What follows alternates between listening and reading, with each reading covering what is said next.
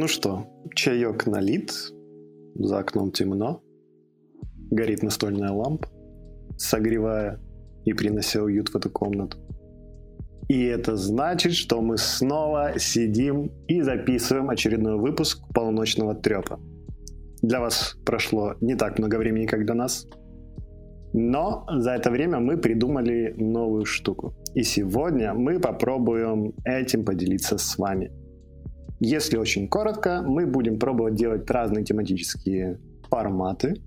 И сегодня мы хотим сделать один из них под кодовым названием Project Spotlight, в котором мы будем рассказывать про такой проект FastAPI.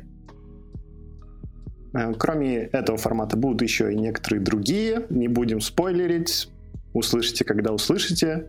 Мы не исключаем, что мы будем возвращаться к предыдущему формату и делать периодически наши некие сводки всего самого интересного с обсуждениями. А пока что еще одна вещь, которая важна для вас, если вы заинтересованы в нашем подкасте, это то, что подкасты будут выходить, скорее всего, теперь где-то раз в месяц. Ну и, возможно, и перерывчики на новогодние праздники, вот это вот все. Ну, вы уже знаете, как это все работает, почему я буду рассказывать. Давайте після свят. Да, кроме меня здесь находится Игорек, который предлагает делать после праздников, и Денис. Который пока ничего не предлагает. Да, а я, Саша, начал просто вам это все наваливать. Итого, FastAPI. Что это вообще такое? Это проект на питоне, потому что мы питонисты, и мы знаем питон. Хотя не дело ассюмить, кто на каком языке пишет в двадцать двадцать. Но я взял на себя эту смелость. У нас есть Python проект, который, если очень уж в двух словах, по сути, убийца Фласка из нового десятилетия. И про него мы будем говорить дальше. Но проекты, open source проекты имеют вообще разную судьбу, разное происхождение и вот это вот все.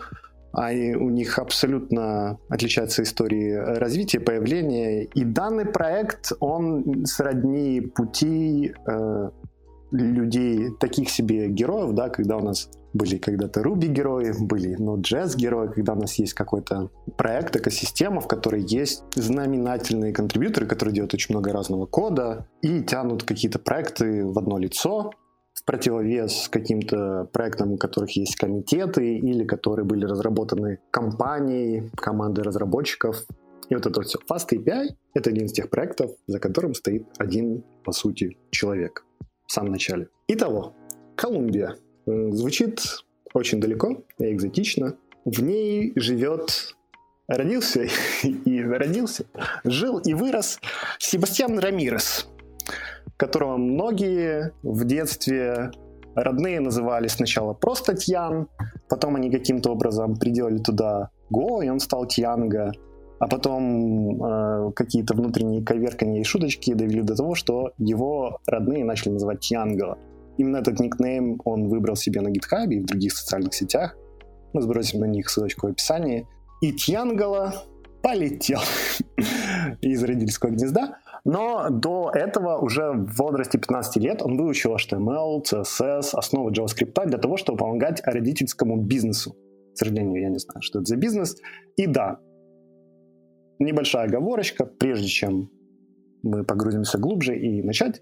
Вся информация, которую мы вам выдаем, мы нашли ли в открытых источниках, исходном коде, истории GitHub, подкастах, интервью, или напрямую у кого-то узнали. Журналістика, мать його. Да, цікаво, він, він допомагав батькам писати фронтенд, може, у нього батьки також фронтенщики, і це їх сімейний бізнес. Нет, я скорее верю в то, что он создавал какие-то промо, промо-контенты и веб-сайты. Почему-то мне так кажется. И пив багато споді. Возможно. Да, именно поэтому у него выросли такие замечательные пышные усы. Да, и того, в пятнадцати он начал, немного погрузился в фронтенд, а это скользкая дорожка, как все мы знаем.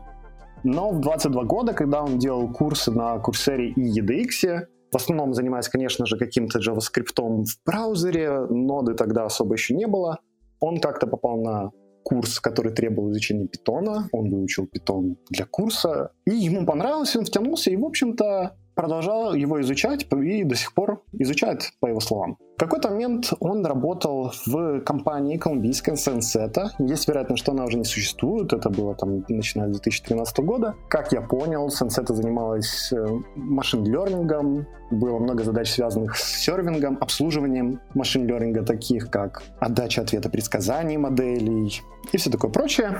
И так получилось, что люди, стремящиеся делать свою работу эффективно, хорошо, без багов, а также, когда у вас есть меж командная коммуникация, да, получается, что некоторые паттерны, они появляются, и best practices укрепляются в компании, да. То есть людям надоедает в Википедии переписывать куски JSON друг другу, чтобы показать, какой там есть эй пи ай, какие форматы реквестов и респонсов, то есть э, запросов и ответов. И чтобы не делать это руками, они приходят к тому, что генерируют эту документацию автоматически с помощью каких-нибудь стандартов, таких как OpenAPI, который до этого назывался, если не ошибаюсь, JSON эй пи ай. Но не сто процентов уверен. В общем, было такое туманное время в Swagger, когда он работал на чем-то другом. Но неважно. Да, в общем, человек работал в таком окружении, и так получилось, что он плюс-минус пришел к какому-то стеку, в котором он использовал Flask. Это микро, микрофреймворк на Python, который по эй пи ай похож на то, что у нас в ноде делает Express, а в Ruby у нас это делает... Sinatra. Sinatra, точняк. Есть и аналоги в других языках, да, то есть с помощью каких-нибудь аннотаций или high-level объектов нашего приложения можем у него определять там геты, посты, путы, вот это вот все. Огромное количество плагинов, все это построено на концепции там middleware, middleware. Замечательная экосистема, замечательный проект, Flask. Я думаю, до сих пор многие про него спрашивают на собеседовании и используют его в своей работе, потому что инструмент хорош. Итого, приходим к стеку, в котором у нас есть Flask. У нас есть Marshmallow, это проект для десериализации, если не ошибаюсь, данных. У нас есть WebArgs и для парсинга, и валидации входящих параметров, и Flask эй пи ай Spec — это так, как раз-таки возможность генерировать Swagger, Swagger схемы из фласковых аннотаций и некоторого количества дополнительной, дополнительной документации слэш-док-стрингов. Работа продолжалась, какой-то сет гайдлайнов был плюс-минус устоявшимся, и я не знаю, конечно же, причин, но так получилось, что предполагаю, что Себастьян, будучи хорошим человеком, парнем широкой души, захотел э, поделиться этим с комьюнити, и он создал такой себе Senseta-based project, это cookie-cutter проект, в котором как раз-таки были все необходимые связки. Также стоит отметить, что Тьянгова является м- мейнтейнером одного из э, популярных докер-контейнеров для деплоя Flask. ю ви эс джи ай and Jinx Flask Docker, который, кажется, он даже до сих пор мейнтейнит. Ссылочку мы приложим в описании. Да.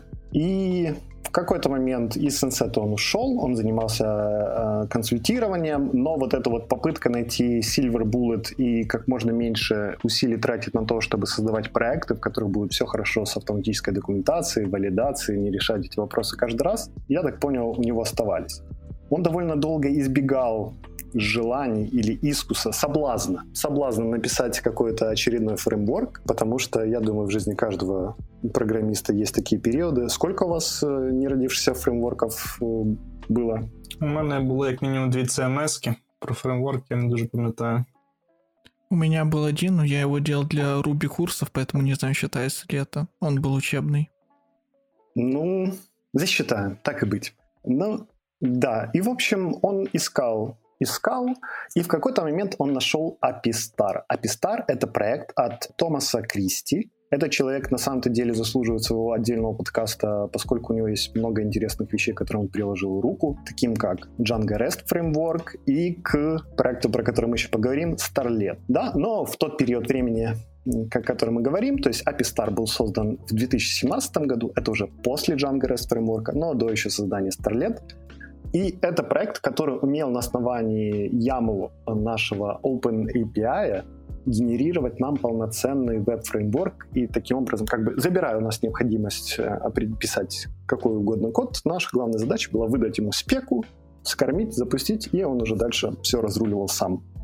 Я у тебя уточню, то есть ты, получается, в OpenAPI формате, делаешь JSON-спеку, и получается, решается как бы задача обратная, да? То есть не спека генерится по твоему коду, а по спеке генерится код. Да, да, все верно, да. По YAML там у него изначально был в примерах. Ага. Наверное, с JSON он тоже работает, но этого я не знаю.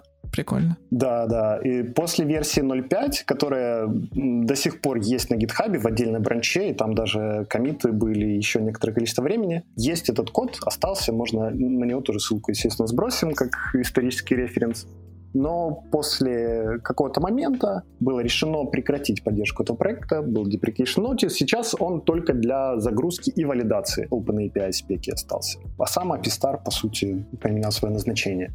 И Томас Кристи после этого переключился на Starlet. Вернемся к нашему Tiango, главному герою. В какой-то момент, да, он нашел Apistar, казалось бы, это все, чего он хотел. Пишем спеку, получаем, получаем на выходе работающий код. Но именно в этот момент был, был, был deprecation. И deprecation как раз-таки был в контексте того, что пора уделить больше времени для работы над его новым детищем Starlet, который был самым быстрым, самым-самым быстрым питон-фреймворком, э, который был тогда доступен на рынке, с, совместимый с Async Await, веб-сокетами и всем таким прочим. И на самом-то деле, ну, конечно, эти бенчмарки были... М- подскажите мне, мы уже на них ссылались, по-моему, даже один раз. Tech Empower. Да, спасибо. Или Tech Empower. Tech Empower, да. Это именно они, там можно найти и Starlet, и FastAPI. И, в общем, Тиангело был уверен, что это хороший, замечательный инструмент, которым как раз-таки им бы хотелось на нем строить свой будущий стэк, как бы профессиональный. И изначально первая его попытка была просто прийти в Starlet, открыть ишью и предложить сделать такой же поддержку, как была... Короче, поддерживать некоторые фичи Apistar на базе Starlet. И как раз-таки э, использовать для этого PyDentic, библиотеку, которую мы еще не назвали, но это довольно-таки важная часть этой всей системы. PyDentic — это другой проект. Он был создан, забавно, по времени, примерно тогда же, когда и Apistar, он был создан другими людьми. Он был основан на такой себе спеке питоновской про type-хинты, которая вообще была создана еще, получается, в две тысячи пятнадцатом году, э, которая... в две тысячи пятнадцатом была заимплеменчена, открыта и предложена она была в две тысячи четырнадцатом году. По этой спеке в Python добавлялись аннотации типов, похожие на те, что вы видите, наверное, в C-Sharp или TypeScript, когда вы через двоеточие можете указать аргументы для вашей функции входящие, типы аргументов, ну и также через стрелочку формат возвращаемого значения. Да, это вот, значит, были у нас type-хинты, два года спустя появился PyDentic, одновременно с ним появился Apistar, спустя буквально год Apistar уже начал умирать, появился Starlet, и в этот момент приходит Себастьян и говорит, а давайте сделаем так, чтобы с помощью PyDentic, который имеет в рефлексию и осознание того, какие у нас есть типы у наших доменов, у наших данных, классов, которые мы можем использовать для валидации реквестов и респонсов, могли автоматически генерировать свагер-схему. Естественно, естественно, надо, наверное, найти этот исторический issue. Я это взял со слов самого Себастьяна. Но никто не согласился на эту безумную идею, и поэтому стало ясно, что Себастьяну придется делать это самому. И если очень уж дальше сокращать, и так не очень длинный рассказ, Себастьян засел за изучение всевозможных стандартов, самого OpenAPI, OAuth и всего такого прочего, перед тем, как заняться глобальным дизайном архитектуры. Да, он начал с того, что он сначала попытался задизайнить какие-то внутренние эй пи ай, как, как девелоперы будут взаимодействовать с кодом, с фреймворком, потестил, посмотрел, как это работает, поскольку одна из приятных фич работы с кодом, в котором используется FastAPI и PyDentic, является то, что ваш редактор на основании как раз-таки тех самых типов умеет делать вам автокомплишн, который облегчает вашу жизнь, как знают все программисты на, на языках с типизацией и как знают не очень многие питонисты. Да, и после того, как этот дизайн был в общих набросках создан. Надо было очень много написать кода, поменять некоторые вещи в PyDentic, некоторые вещи в Starlet, и после этого иметь возможность уже связать все это в единое целое. Это заняло несколько месяцев, и началась работа над FastAPI. Ну и, конечно же, кроме самого кода, который начали писать в две тысячи восемнадцатом году, пятого декабря был первый коммит на GitHub, а первый релиз уже был спустя десять дней. Большую часть времени, мне кажется, Себастьян уделяет тому, чтобы писать меняемую приятную документацию, которая поможет пользователям его библиотеки.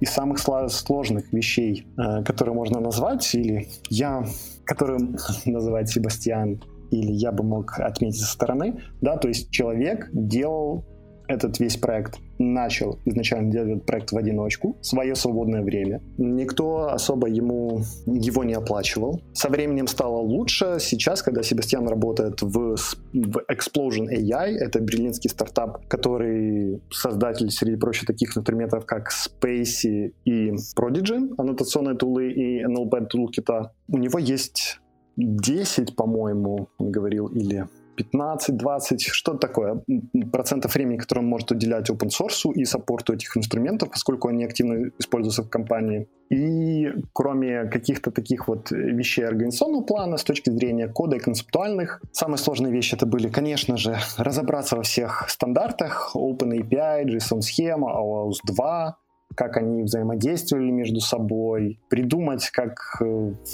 PyDentic саппортить кастомные виды схем и как, как матчить, даже не так, PyDentic уже умел, умел в кастомные виды схем, как мапить их в JSON-схемы, чтобы это было тоже еще совместимо с OpenAPI стандартом, и некоторое количество черной магии было, присутствовало при этом. Также стоит отметить, что в FastAPI есть такая фича, как зависимости, и вот непосредственно решить задачу, как определять, какие зависимости, в каком порядке должны вызываться.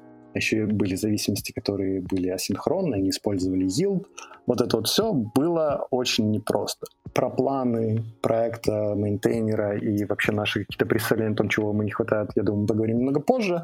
Проектами, которые повлияли на то, как выглядит и чувствуется FastAPI, было множество, да, но сам Себастьян отмечает, что Django REST Framework, API-спек непосредственно влияли на него. Такие плагины или такие пакеты из экосистем Flask, как Marshmallow, WebArcs, Flask, API-spec повлияли. Независимый проект Hug, питоновский, похож на Flask очень сильно, до сих пор есть сайт. И Molten тоже повлияли на это все. И так родился FastAPI. Что с ним было дальше? Я думаю, мы это обсудим дальше. Я ще хотів додати, що мені здається, що на, що на дизайн FastAPI попливало те, що чувак пройшов, напевно, курсів п'ятдесят з різних моас-систем. Е, Я просто зайшов до нього на LinkedIn і випадково подивився на секцію Education. І там було таке полотно, якого не бачив ні в кого в житті більше в LinkedIn. Е, здається, чувак читає дуже багато літератури і взагалі збирається багато, в багатьох штуках. Тому я думаю, що дизайн FastAPI є доволі таки надійним. Да. Это история, контекст, как был создан FastAPI. Я знаю, что у нас есть, по крайней мере, один специалист, который читал много исходного кода Fast этого проекта. Денис, какие твои общие впечатления о том, что происходит в этом проекте на уровне исходного кода? Fast reading of the FastAPI. Ну, сильно фаст-ридинг не получится, несмотря на то, что в проекте четыре тысячи четыреста пятьдесят строчек кода по состоянию на девятнадцатого декабря. Он достаточно сложный, потому что он делает сложные вещи, но при этом написано настолько лаконично, насколько это возможно. И читая исходники, у меня возникла мысль, что это такая наглядная иллюстрация вот этого распределения Парето, да, что двадцать процентов этого кода используется восемьдесят процентов времени. И восемьдесят процентов кода нужно для того, чтобы покрыть там двадцать процентов каких-то фич, которые связаны с какими-то дополнительными флагами, с какими-то edge-кейсами.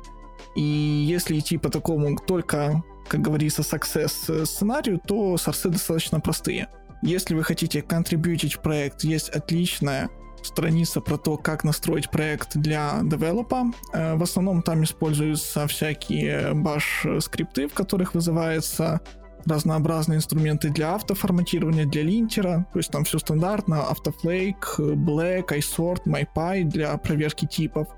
Весь код полностью типизирован, поэтому MyPy спокойно выполняется для всего кода. Для того, чтобы следить за зависимостями и делать релизы в PyPy, они используют такую штуку, которая называется Fleet. Ссылочку мы приложим в описании. Я посмотрел, достаточно удобно. А что такое Fleet? Я же только что сказал.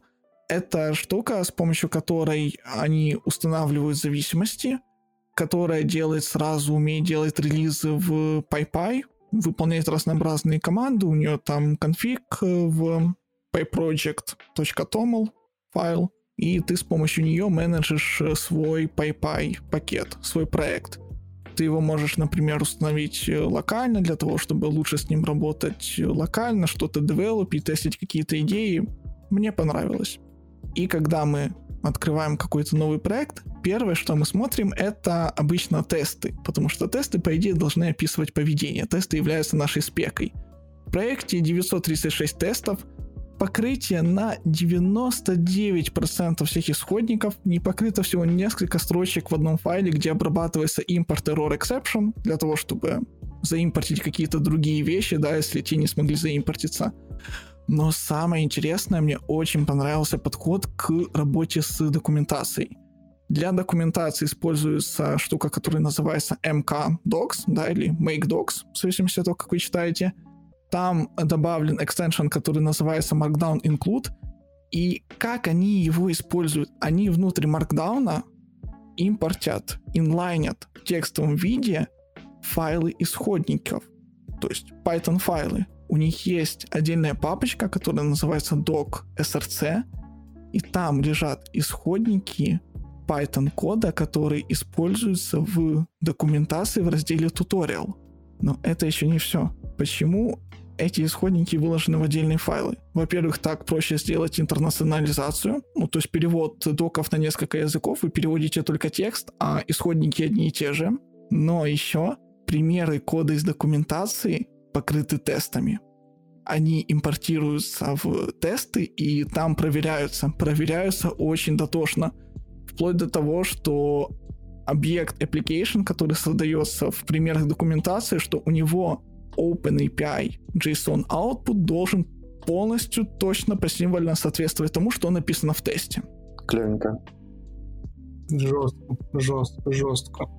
Я хочу сказать, что девяносто девять целых девять десятых это прям недостижимый идеал. Я думаю, для многих проектов, и очень приятно, что так серьезно подходит к тестированию. Про mkdocs слышал, часто рекомендуют его для как раз таки open source и подобных вещей, когда вы используете свой код в документации, но это не просто код, а это код, с которым вы можете делать то же самое, что с своим обычным кодом. Линтить, форматировать, вносить автоматические изменения и также тестировать. В этом плане молодцы, снимаю шляпу. Да, вообще, я первый раз просто такое увидел, и я обалдел просто. Я выполняю тесты, я смотрю, какие тесты ранятся, и смотрю, что там что-то там тест, туториал, там док, там номер такой-то. И я думаю, типа, серьезно, что ли? Да, действительно серьезно.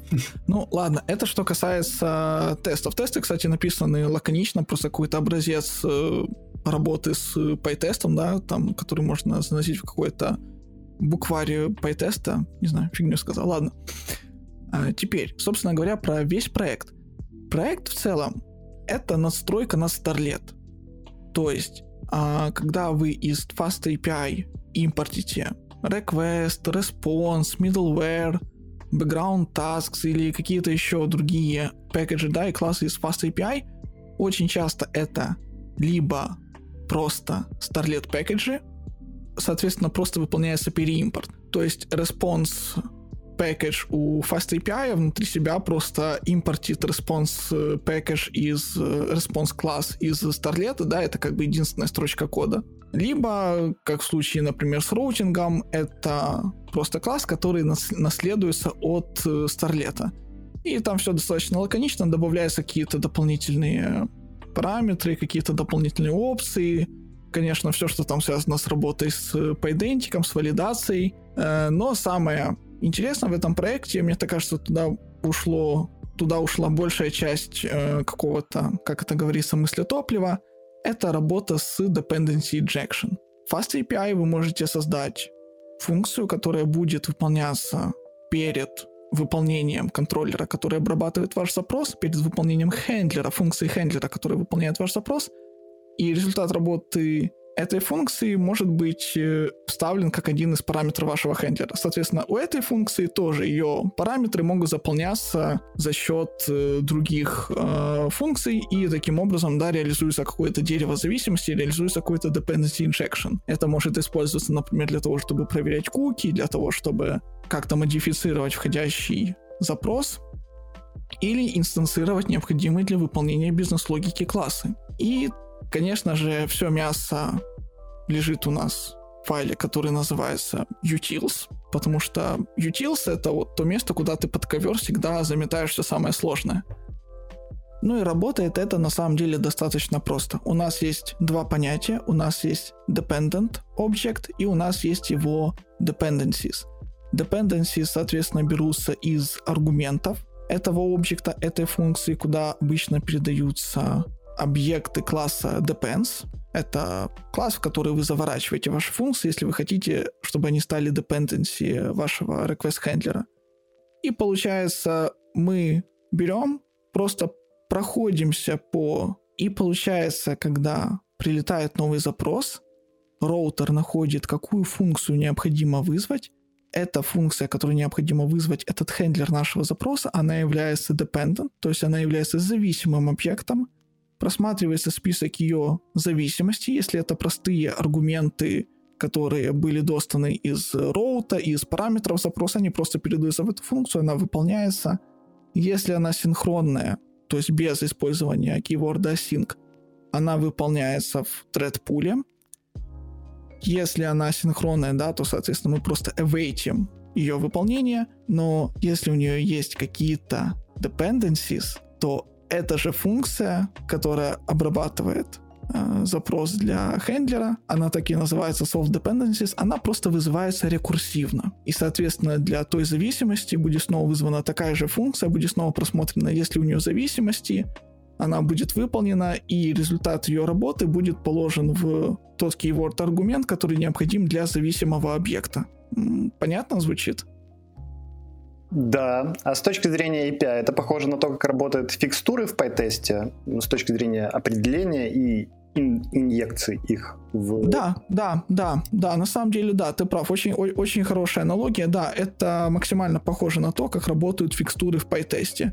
С той лишь разницей, что фикстуры в пайтесте мы в наши тест-функции, да, можем передавать просто как аргумент, но здесь мы в FastAPI используем еще типизацию, оно с помощью типизации понимает, какую именно функцию, да, использовать как dependency, а не по имени аргумента, как это происходит в PyTest.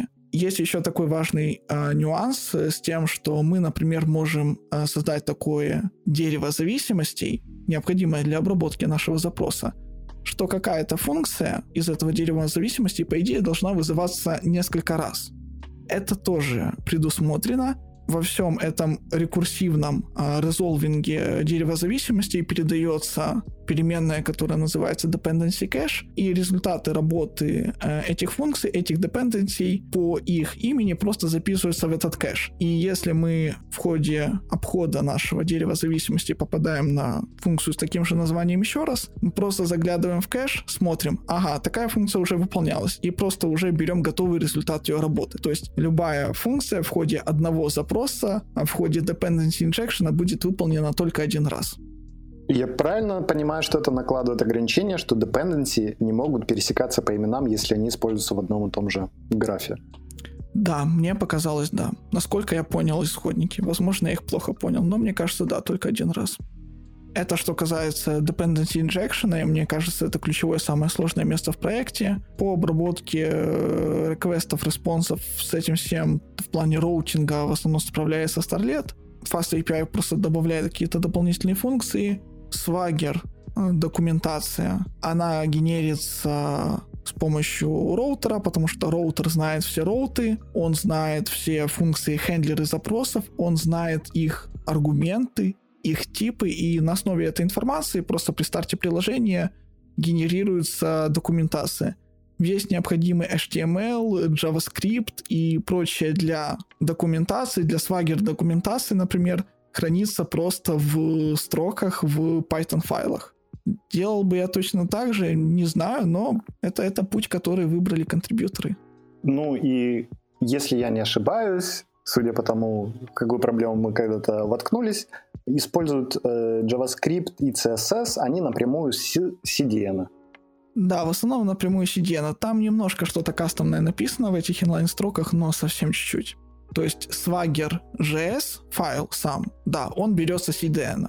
В Python-строках, куда вставлена разметка для swagger-документации, куда вставлена эйч ти эм эл, там просто есть вот эта вот ссылочка в хеде и ссылочка на си ди эн, откуда, подгруза... откуда подгружается swagger.js.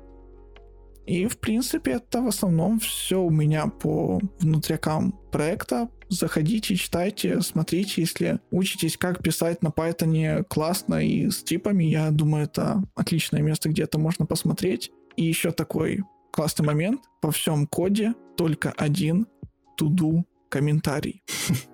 У меня все. Это, конечно, титаны. Титаны. Один to-do. Там, напевно, ця тудушка видалити цю тудушку, да? А, ну, типа того. Там что-то... Ну, я, честно говоря, не помню. Но там что-то, да. Удалить эту штуку, когда пофиксится какая-то зависимость. То есть это даже не проблема с их кодом. Это когда в этой библиотеке что-то пофиксят, то вот это место надо убрать. Найс. Nice. Слушай, Денис, а ты не расскажешь еще, учитывая, что Fast эй пи ай — это про веб-эй пи ай, где у нас есть разные руты, которые ю ар эл-ручки, которые мы обслуживаем, вот это вот все. Ты смотрел, как у них роутер сделан? Потому что я знаю, что там, наверное, основных подходов два. На регэкспах или делать какие-нибудь, не знаю, конечные автоматы графы? Что, что, что выбрали Fast эй пи ай? Я это смотрел еще в Starlet'е, когда я заглядывал по одной из причин в исходники Starlet'а. И это частично используется в Fast эй пи ай, то есть у Fast эй пи ай нету прямо вот своего роутера. Роутер используется старлетовский, просто Fast эй пи ай редефайнит, оверрайдит некоторые его функции, когда наследуется от этого роутера. Но, в принципе, логика сохранена абсолютно такая же, как в Starlet'е. С помощью некоторого количества регулярных выражений, которые используются в функции compile pass или что-то такое, компилится, собирается из роута регулярка, и эта регулярка применяется к пэсу, который передается во входящих запросах, и таким образом определяется хендлер запроса. То есть, когда приходит новый запрос, по нему просто мы циклом прогоняем все регулярки, которые у нас компилены для роутов, и смотрим, какая из них подходит. И, соответственно, уже с помощью этой регулярки уже достаем роут параметры, да, которые там могут быть, например, это там user ай ди, да, или там, ну, какие-то другие параметры, которые всунуты в роут. Они достаются там тоже с помощью регулярки, и это все дальше передается. Соответственно, перформанс приложения может в какой-то степени частично деградировать, если у нас будет прямо вот огромное какое-то количество разных роутов. Тобто фактично парсинг всіх цих роутів відбувається допомогою регулярок. Я думаю, що там, можливо, якийсь шаблонізатор навіть стоїть, вважаючи, що вони використовуються скрізь фігурні дужки, але так розумієш, що це насправді регулярки всередині, так? Да, это, это все регулярки. Насколько мне известно, это регулярки. По крайней мере, весной, когда я заглядывал в Starlet, это еще были регулярки, и сейчас это, по идее, тоже остались регулярки. Напевно, це резонно.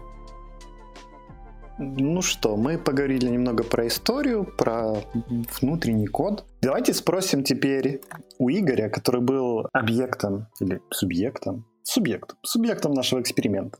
Мы хотели проверить, поскольку мы с Денисом уже работаем с этим проектом, и он нам очень нравится. Нам он очень нравится, и я для контекста хочу сказать, что когда мы обсуждали идею этой записи, Игорь говорил: не понимаю, зачем нужен Fast эй пи ай, если есть Flask, вот использую Flask. Полет нормальный, родственники живы, типа, все отлично. Так что, Игорь, мне интересно, как ты это там переобулся или нет. И еще, что для контекста, да, то есть один из, одна из мотиваций или болевых моментов в, у Себастьяна, из-за которых создался этот проект, да, то есть на выходе хотелось бы иметь хороший, понятный код, поддерживаемый, с документацией, и без необходимости копипастить раз из раза одни и те же вещи из нескольких мест, которые там отвечают за валидацию, за парсинг входящих параметров, за генерацию каких-то конфигураций для документации. Итого, Игорек, твои впечатления?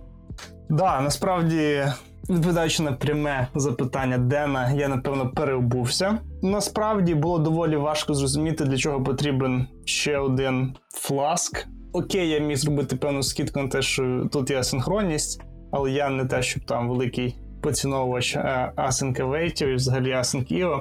Однак, наскільки я зрозумів пізніше, коли почав розбиратися в документації FastAPI і подивився на Starlet, я, в принципі, зрозумів, що FastAPI – це не зовсім пряма заміна фласку. І, скоріше, пряма заміна фласку таку в цьому домені – це, напевно, Starlet.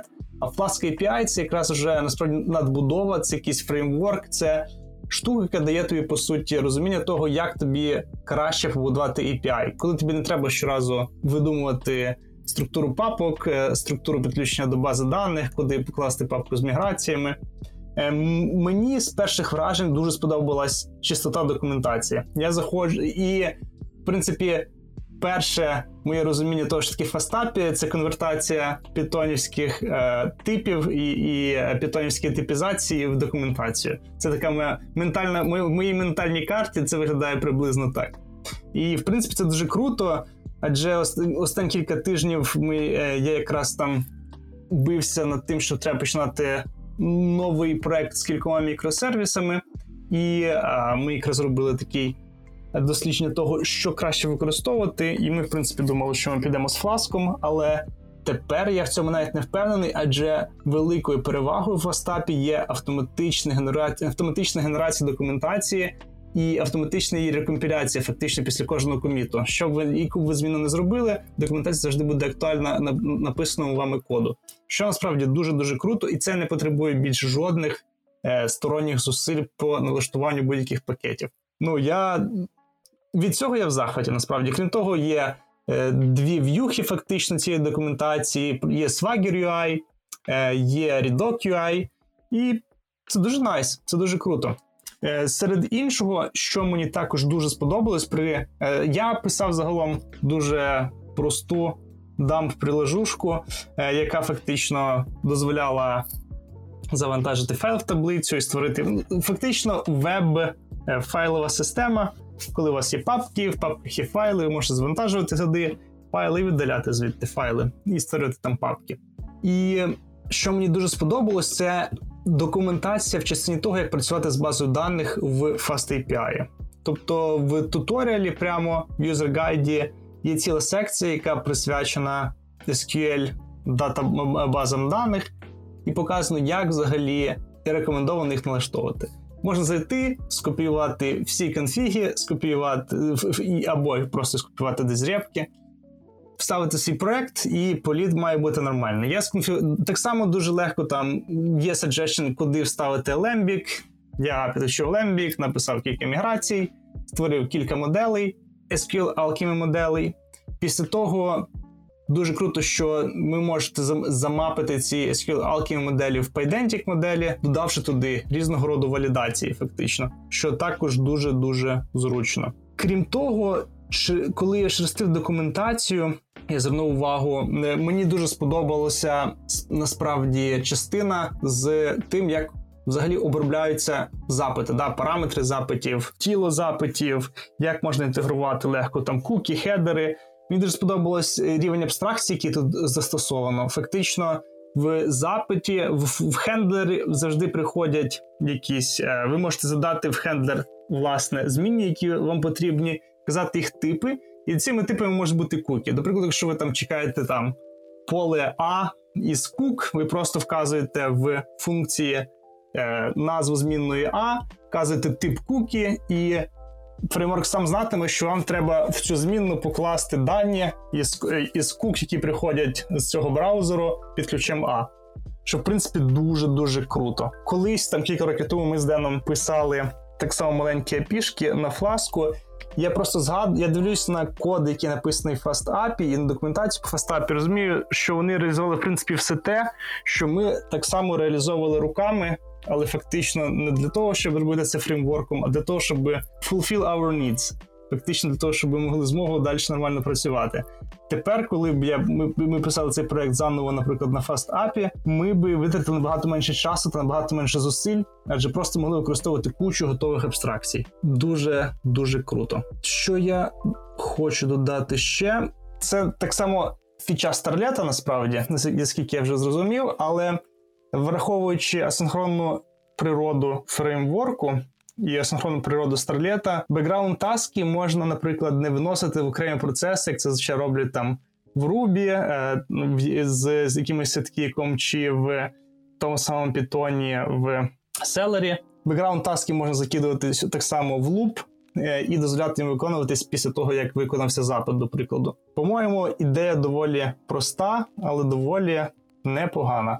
І для якихось тасків, якщо, знову ж таки, після запиту потрібно відправити якісь імейли, або відправити ще кудись запити, те, що вам не треба робити в лайві, і теж в запиті, фактично в тілі обробки запиту, і якщо ваш результат вашого запиту не покладається на результат виконання цього бекграунд-процесу, це, по-моєму, дуже зручна фіча.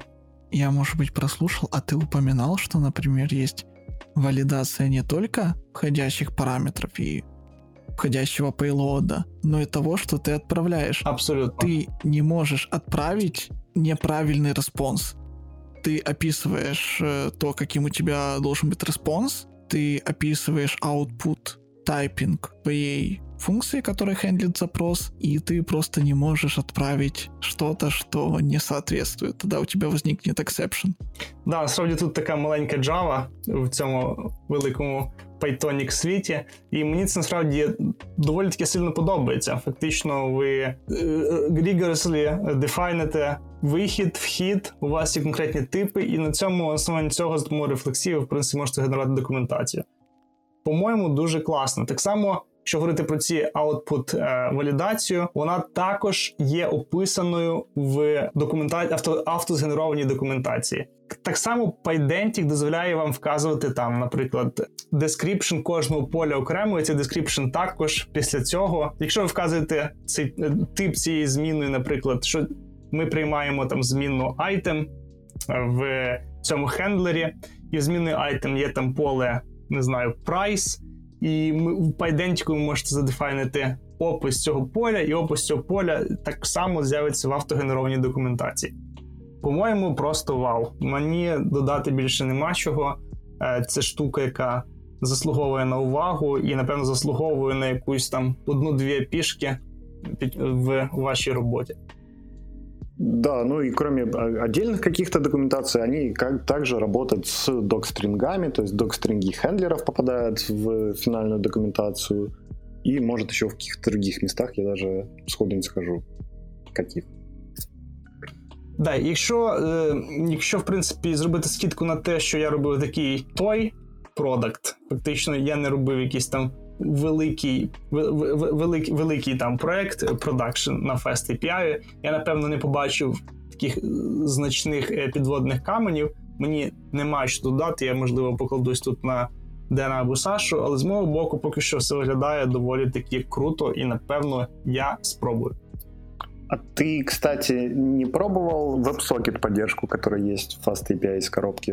Да, я про це забув сказати. WebSocket підтримка також виглядає доволі прикольно. Знову ж таки, вважаючи те, що це асинхронний фреймворк на Async.io, ми можемо тримати в одному процесі як ейч ті ті пі коннекшени, так і WebSocket коннекшени. І, в принципі, ну, воно працює. Код кладеться в одне місце, може тестуватись і дебажитись так само разом. Підтримка доволі широка, інтерфейс простий, receive text, send text, нічого особливого, виглядає дуже nice.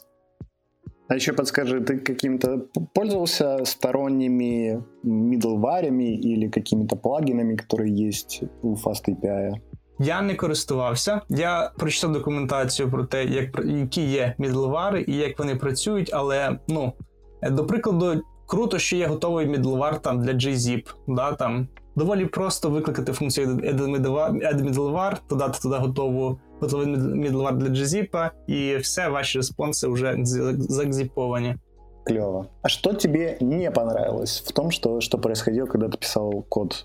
Що мені не сподобалось? М- Ну, сподобалось те, що документації дуже багато і треба читати. З одного боку це плюс, з іншого боку це мінус, адже це, в принципі, time-consuming. Ну, тебе прямо уже хочется, и чтобы и без документации, и чтобы понятно было, и чтобы... Вот да, да, я просто... просто чекаю на brain-computer інтерфейс пошвидше, щоб я вже міг перестав мучитися і думати, якби, а воно само якось. Ну, я думаю, ближайшее, что мы можем сделать, это из, с помощью джі пі ті три на вход подавать строки описания эй пи ай и уже на выход генерировать Fast эй пи ай спеки.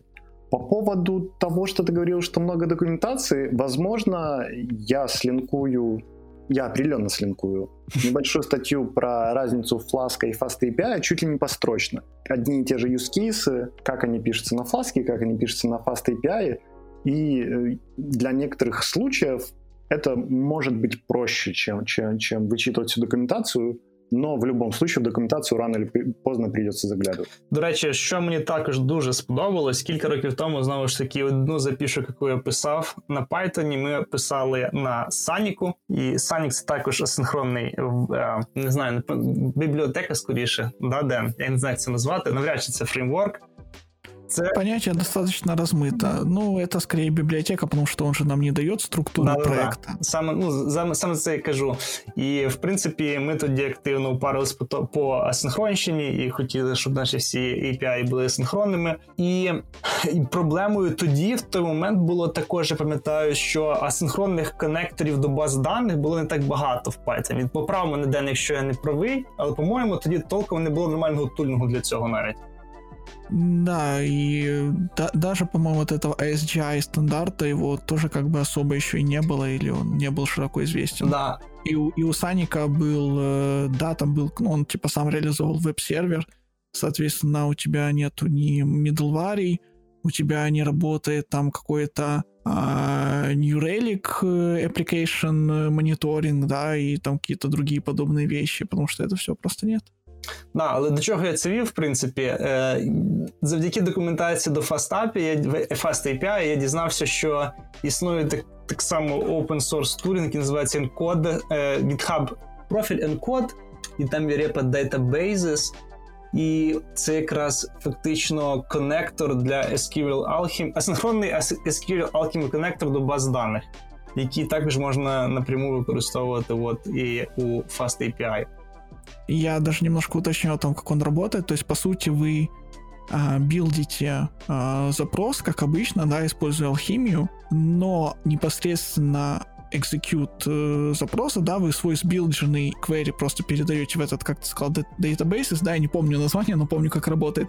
Передаете в databases, и он уже его асинхронно этот запрос э, выполняет, и вы его спокойно эвейтите.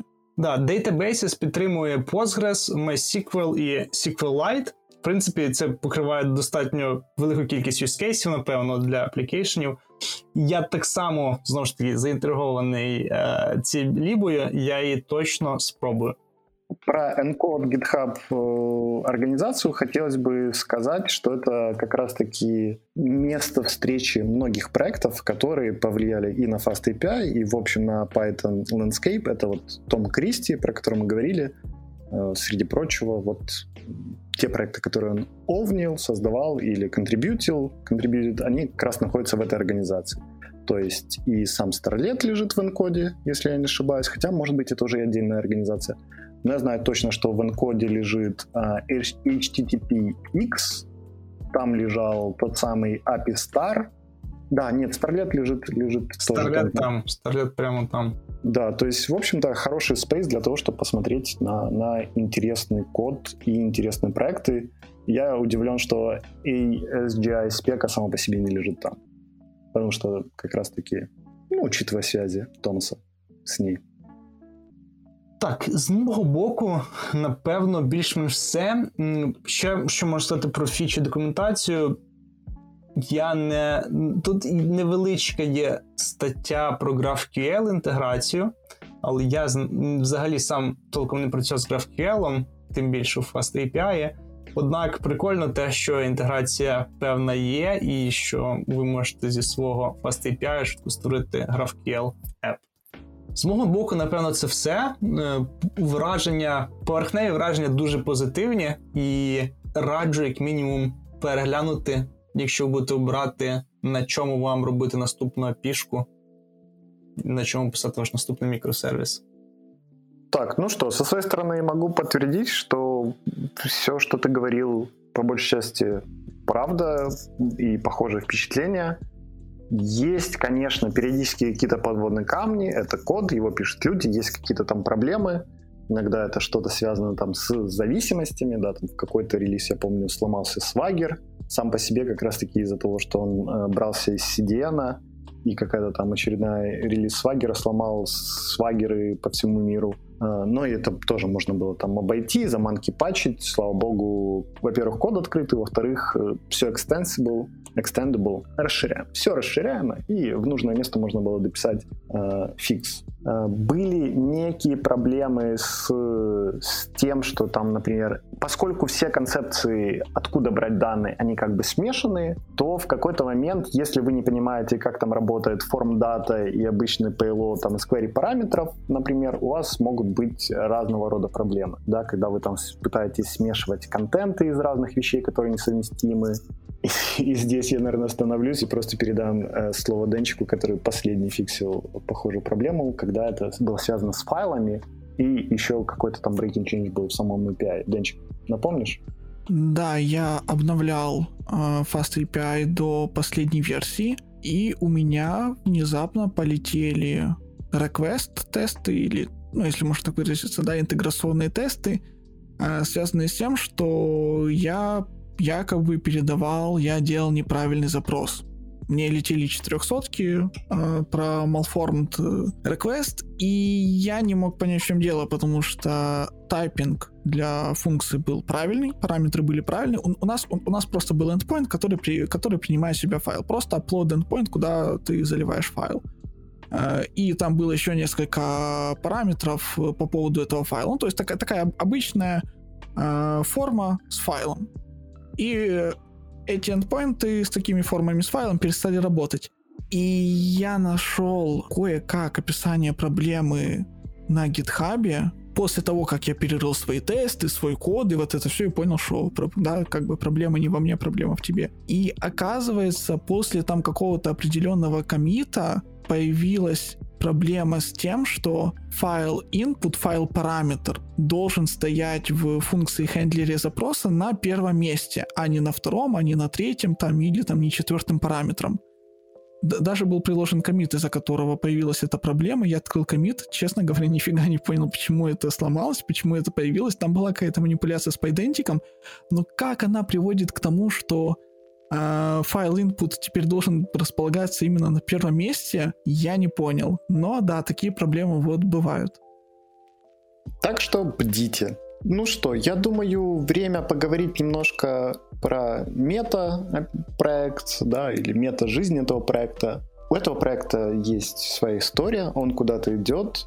Естественно, мы не знаем, что ожидает этот проект. Известно со слов Себастьяна, что он там и экспериментирует, и делает какие-то э, сподвижки, изменения в коде, подготовку к тому, чтобы готовить новые фичи. Среди прочего, это какой-то автоматический админ интерфейс, такой себе бэк-офис, э, автом, который автоматически генерируется и позволял бы вам модифицировать какие-то, взаимодействовать с базой и модифицировать записи в ней. Также какие-то эксперименты с превращением PyDentica в эс кью эл алхимию, чтобы это было не как бы перевернуть стрелочку между этими зависимостями, потому что сейчас из эс кью эл алхимии легко получить Pydantic схема. Верно, Игорек? Это то, что ты говорил? Да, это правда. Да. И, естественно, у Fast эй пи ай намного больше экосистем, потому что, во-первых, есть и отдельные middleware Starlet, которые можно использовать. Хочу отметить, мы используем парочку, и у нас замечательный опыт с этим. Но кроме этого есть еще и Fast эй пи ай утилзы, в которые с самого начала контрибьютил Дэвид Монтаг. Я так понимаю, он до сих пор это делает. Был early адаптером Fast эй пи ай и помогал там с какими-то обвязками для этого проекта. И, кроме этого, кучу вещей, которые надо сделать в документации, кучу всего не описанного, да, то есть все, все возможные олаусы, интеграции с разными провайдерами и вот это вот все, это все в планах, поэтому если вы хотите помочь проекту, кроме того, чтобы просто зайти и поставить звездочку, это, конечно же, посмотреть, что в документации в любой момент, если вы начнете пользоваться этим проектом, что мы рекомендуем, при условии, что ваши потребности совпадают с возможностями и главными целями этого проекта, это модификация документации. Если вы попадете в какие-то непонятные места и будете пытаться это осознать на основании исходного кода или каких-то, возможно, открытых issue, Stack Overflow вопросов. Есть чатик в Гиттере, где люди задают и отвечают на вопросы. Отвечать на вопросы тоже очень важная часть работы с комьюнити. Если у вас есть желание и возможность, стоит этим заняться. Отдельно есть какие-то комьюнити-страницы, они как раз-таки хайлайтят контрибьюшены людей по ответам на вопросы. Я повторюсь, но документация, интернационализация. Про документацию вообще Себастьян очень-очень много говорит, и он, он действительно горит, мне кажется, этим проектом. Да и вообще приятный парень. Ну, видно, що нього говорить про, про документацію. Документація і до проекту зроблена круто, і інтеграція документації вашого проекту в зовнішній світ також реалізована круто. Да. Проект активно развивается, в нем очень частые и релизы, коммиты, и, в общем, все. На завершення можна сказати, що якість цього open-source проекту реально дуже висока, і якщо я буду робити якийсь open-source в майбутньому, я, напевно, буду намагатися рівнятись на те, як це роблять ребята із Фастапі, як мінімум з Фастапі. Ну как его еще, как, как его еще похвалить-то? Ну невъебанный проект просто. Все хорошо.